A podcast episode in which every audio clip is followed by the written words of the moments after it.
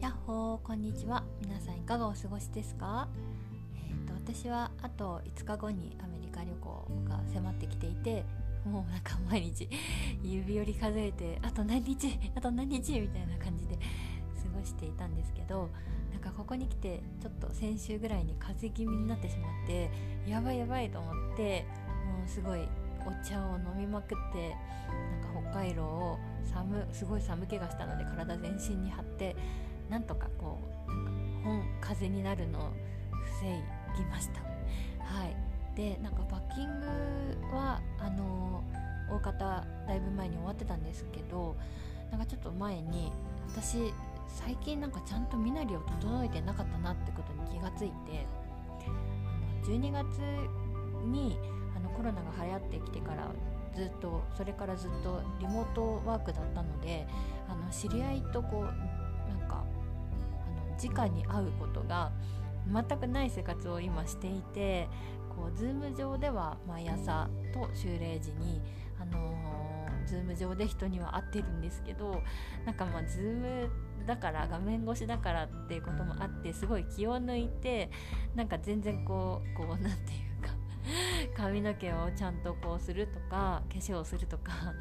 保湿をしっかり行うとかそういうことを怠っていて気づいたらなんか目の下に乾燥の小じわみたいなのがいっぱいできてたんですね。でやばいと思ってそう今なんか慌てて応急処置をしているところです。でなんか私のいあの義理の妹が韓国人で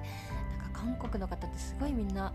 みんな肌綺麗じゃないですか。肌綺麗な人多いじゃないですか。で私はあのその妹には実際に会ったことがなくて写真上で会ったこ写真を見たことしかないんですけどでもなんか絶対綺麗だろうなっていう感じの人で。であのー、なんだっけ。あそうそうあのスキンケアとかもすごく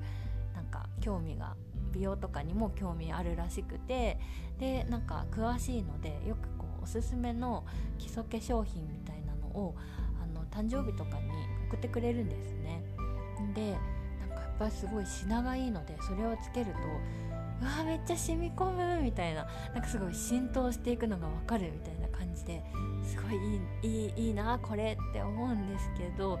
私はなんかすごいもうズボラ中のズボラなのであのお風呂上がりとかにこう化粧水塗ったりそういうなんか塗る系のものを塗ることをほぼ忘れちゃうんですよね。で塗らない日の方が多くて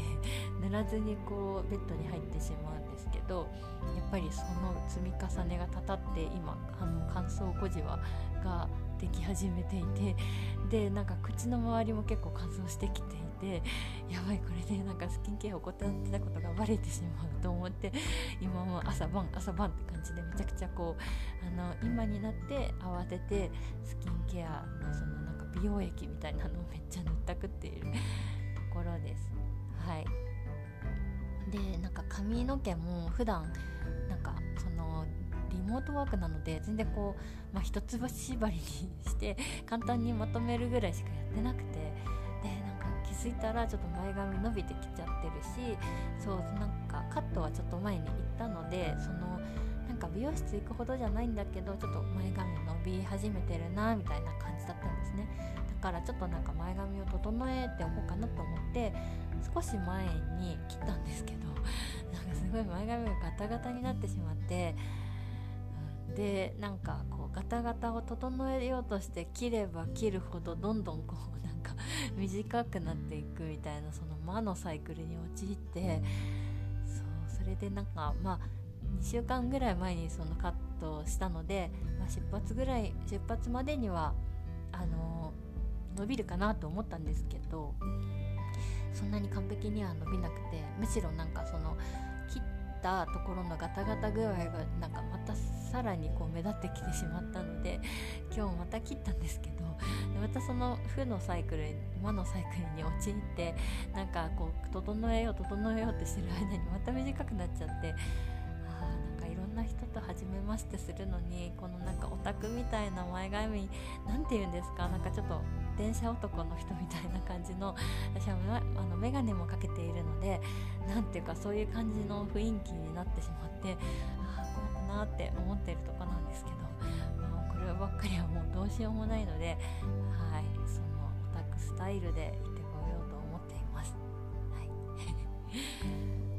で話は変わるんですけどだいぶ前からこうオタ活っていうあオタ活じゃないオタ活じゃ推し活っていう言葉があるようになんかこう推し活を楽しんでいる人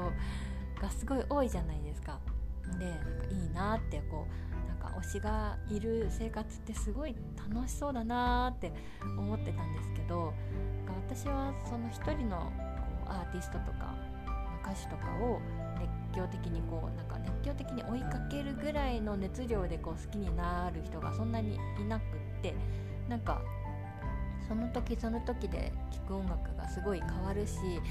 なんか音楽自体は大好きなんですけどなんかいろんな曲をすごいいいなって思った曲をその時その時で聴いているっていう感じだったんですね。でなんですけど最近なんかすごいあ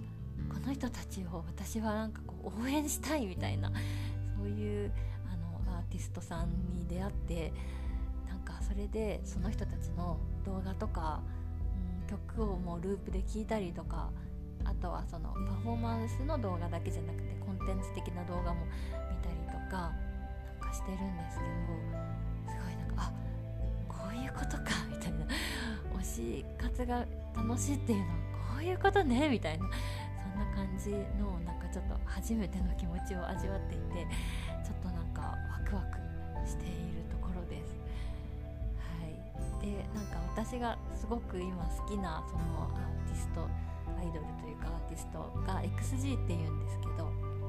あの日本人の7人のガールズグループで所属は ABEX なんですけどなんかグローバル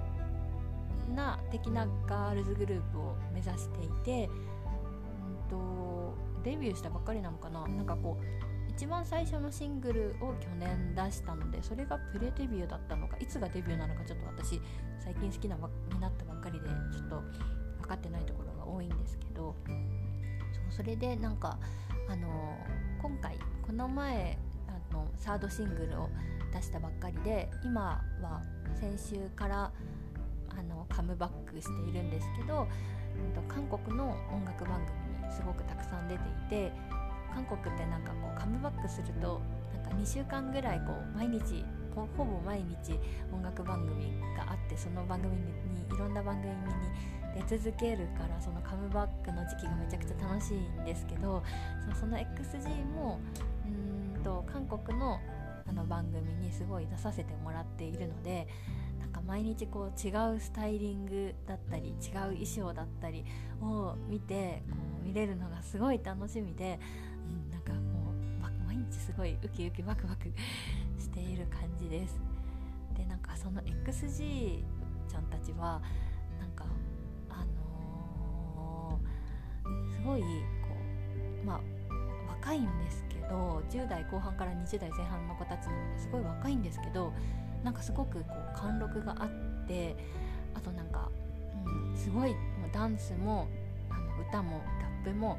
全部においてすごい怖いぐらい実力派なんですよね。どんだけ練習したんだろうっていう感じのすごい実力派でなんかこうなんだろうなんかこう育アイドルを育てていく応援して育てていくみたいなそういう楽しみ方もある一方で XG たちはなんかこうすごい魅了されるみたいな そういう楽しみ方なのかなって思うんですけどそうなんかそれでこうなんかもう圧倒される感じで、うん、なんかわーって毎回その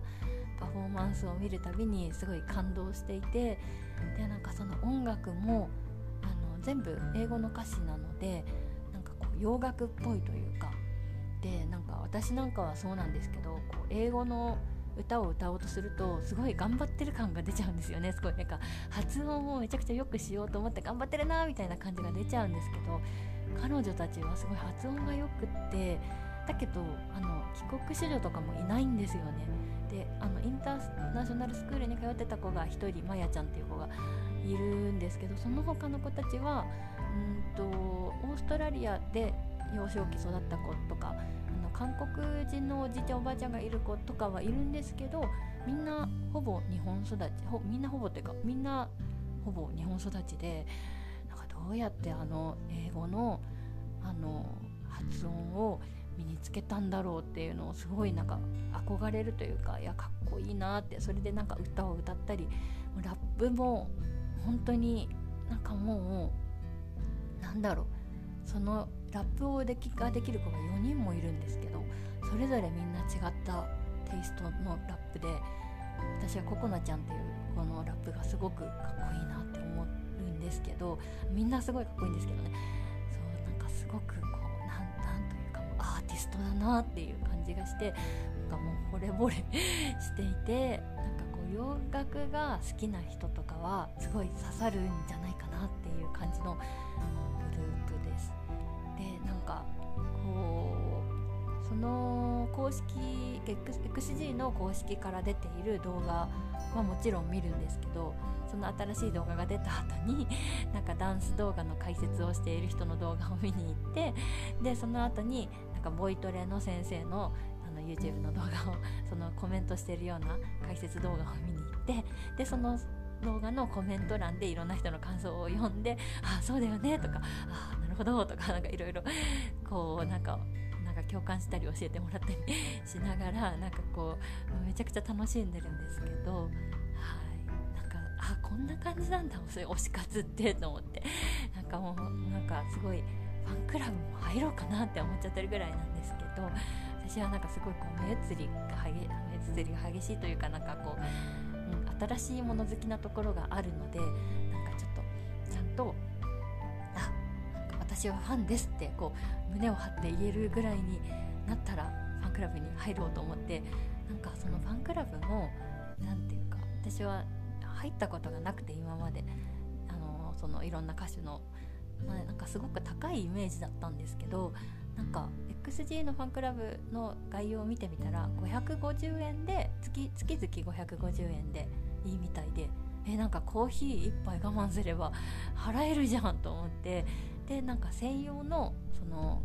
うんとファンクラブ会員になると、はいあの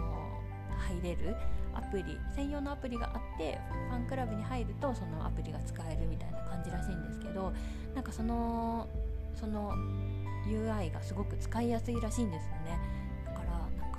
それそういうのもすごくいいなと思ってなんかそれでこう限定のコンテンツとか見れたらまた楽しみ増えそうだしいやもうファンクラブ入りたいなって思うぐらい。すごくハマってますで1個だけすごいおすすめの動画があってなんかその音楽とかはいろんなまあなんか有名になればこういろんなところに流れるのかなって思うのであのー、あれなんですけど音楽ではなくそのラップを練習している動画が1個あるんですけどあのラップがめちゃくちゃ上手なココナちゃんっていう子があのボーカルのちさちゃんにラップを教えている動画ででちさちゃんがすごい一生懸命ラップをするんですけどなんか どんどんこう一生懸命やればやるほどなんか変顔になっていくというかなんかすごくそれがひょうきんで面白くってなんか普段あんなにこうガツガツゴリゴリにかっこよくやってる人たちの素顔がこんななんかお茶目で可愛いんだっていうところもすごいギャップがあってでもかつめちゃくちゃ面白いのであの概要欄に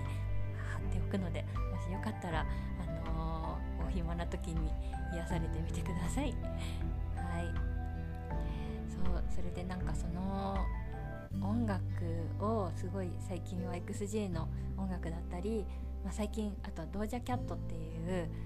人がいるんですけどその人の音楽も私はすごく好きでいろいろ聴いてるんですけどなんかやっぱ音楽ってすごいなって最近また改めて感じていて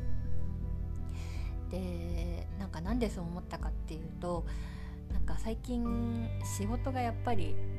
辛いというかうん悪い辛さじゃなくてあ今正念場だなっていう感じがするんですよね。でそれはなんか、うん、自分の能力が足りないことを日々痛感して悔しいしもどかしいし落ち込むしみたいな辛さなんですよね。でなんかその能力が足りないことは何ていうかまあ、しょうがないことというかうん今の自分の全力でやっても足りないものは足りないのだからなんかまあしょうがない部分ではあってコツコツこう積み上げることでちょっとずつできるようになっていくしかないんだよなっていうのは分かってるんですけど分かってるんですけどでもそれでもやっぱり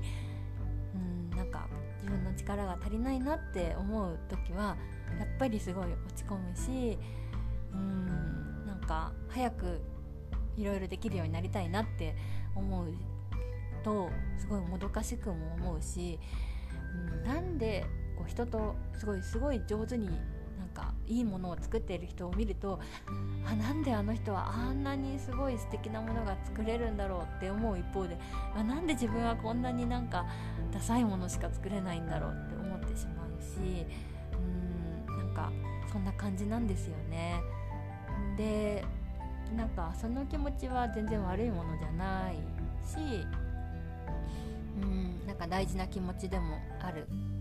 から、まあ、別に否定もしてないんですけどでもあんまりこう落ち込みすぎたり考えすぎたりして悪い方向に行かないようにはしたいなとも思っていてでそんな時になんかすごく好きな音楽を聴くとはあみたいななんかこう気持ちがすごいうん、なんかすっきりするというか、まあ、その時々でこう向かっていく気持ちの方向は全然違うんですけど、まあ、すごくこう落ち込んだ気持ちをこう吐き出してみたりなんか古い気持ちを奮い立たせてみたりいろんな気持ちの方向に持っていってくれてその音楽がすごいなんかあやっぱ音楽ってすごいよなって、うん、最近思ってましたでなんか Spotify が年末になるとなんかその人の、うん、がその1点聴いた音楽をこうなんか分析してくれるんですよね。であなたが今年一番聴いた音楽はこれですとか一番聴いた歌詞はこれですとかあなたが聴いた曲のベスト100はこれですとかなんかいろんなこう分析をこう出してくれてそれを教えてくれたりあとその人が聴いたベスト100をプレイリストにしてあの出してくれたりするんですけどそれで私はちょうどこの間あの私がよく聴いた曲ベスト 100?2022 年に聴いた曲ベスト100をのプレイリストを聴いててそしたらなんかいろんな懐かしい曲が出てきてでなんかあーあの時うわこんな気持ちですごい戦ってたなとか、うん、なんかこうああの時はなんかこんな気持ちだったなとか本当にその時そのその曲ごとにあこういう気持ちでなんかあの時あの場所でこれを聴いてたなとかそういう気持ちとか情景とかがこう曲を聴くと同時にすごいよみや蘇ってきてなんかでそほぼそのなんかしんどかった思い出とかはもう過去のものになっているのでなんかその曲を聴いてこう辛いというよりかは辛い気持ちが蘇ってくるというよりかはなんかあっよくやったな私みたいな。なんかこうもう過去のものとしてその気持ちを一緒に音楽とともに振り返るみたいな。そんな感じになって、うん、なんかすごくこうなんかもう過去のものになってるのであ私よくやったなってすごい思えてなんかすごいその過去のによく聴いてた音楽を、まあ、過去といっても去年なんですけど、うん、去年よく聴いてた音楽を振り返なんかこう聞く時間がすごいいい時間だったんですよね。で一番よく聴いてた曲はあの星野源さんのあの「スパイファミリー」の主題歌になってた喜劇だったんですけどそうなんか家族のこととかでいろいろ思うことがあってうん、なんかよく聴いてたなあの曲とか 思いながらそれを聴いてたり、まあ、いろんな曲をね聴いてたんですけどそれでなんか今こうやってこうしんどい曲しんどい時に聴いてる曲とかしんなんかこう気持ちを奮い立たせるために聴いてる曲とかも来年になって聴いてみたらなんかあきっとこういう風になってるんだろうなってこうなんかああの時自分めっちゃ頑張ってたよなとかいやあの時すごいこうなんかこういやなんか戦ってたなとかそういう感じで思い出の曲として聴けるんだろうなと思ってだからなんか今のこのちょっと仕事に対するちょっと、悔しいというかうーん悔しい気持ちなんかもどかしい気持ちも、まあ、今のものであってなんか時間が経ったら来年になったらまた全然違う気持ちを持っているだろうなって思うのでそうそうやってこうなんかちょっと今から 一瞬抜けてなんか俯瞰してみてまた戻ってきてよし頑張ろうって思うみたいな、うん、そんな感じになっていました。はい。なんかデザインはすごい難しいしうんいや難しいしめん難しいしなんかもう何て言うんだろう難しいし難しいもうただただ難しいなとは思うんですけどでもなんかやめたいとか思わなくて、うん、すごくその作ること自体めちゃくちゃ楽しいんですよね。で私はなんかそんなこう美的センスとか、才能とかがあるわけでもないし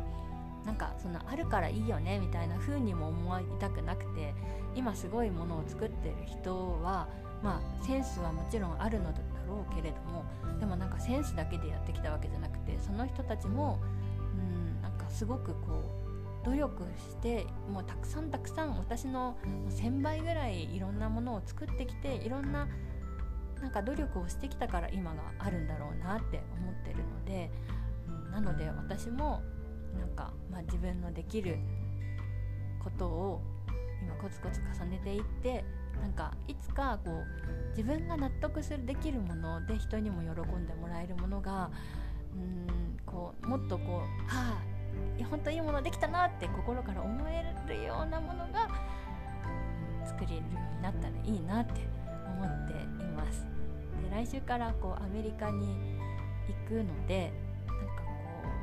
う最近こうデザイナーの上司と話していてその方がなんかやっぱりこう海外のポスターとかチラシはなんかそのやっぱ国ごとにこうテイストもあるし、うん、その同じ共通してる部分もあるけどこう日本のチラシと全然違うところもあるからすごいろいろ見るのは勉強になると思うって言ってたのでいろんなものを見てであのまあこれからしばらく住むのはアメリカになるのでこうアメリカで働く時にどんなものだと喜んでもらえるのかなとかそういうところもちょっと勉強していきたいなと思っています。はい、時差が13時間？もっとかな？134えっと ちょっと何時間かかんないですけどなんかこっちの昼が向こうの夜みたいな感じで123時間あるので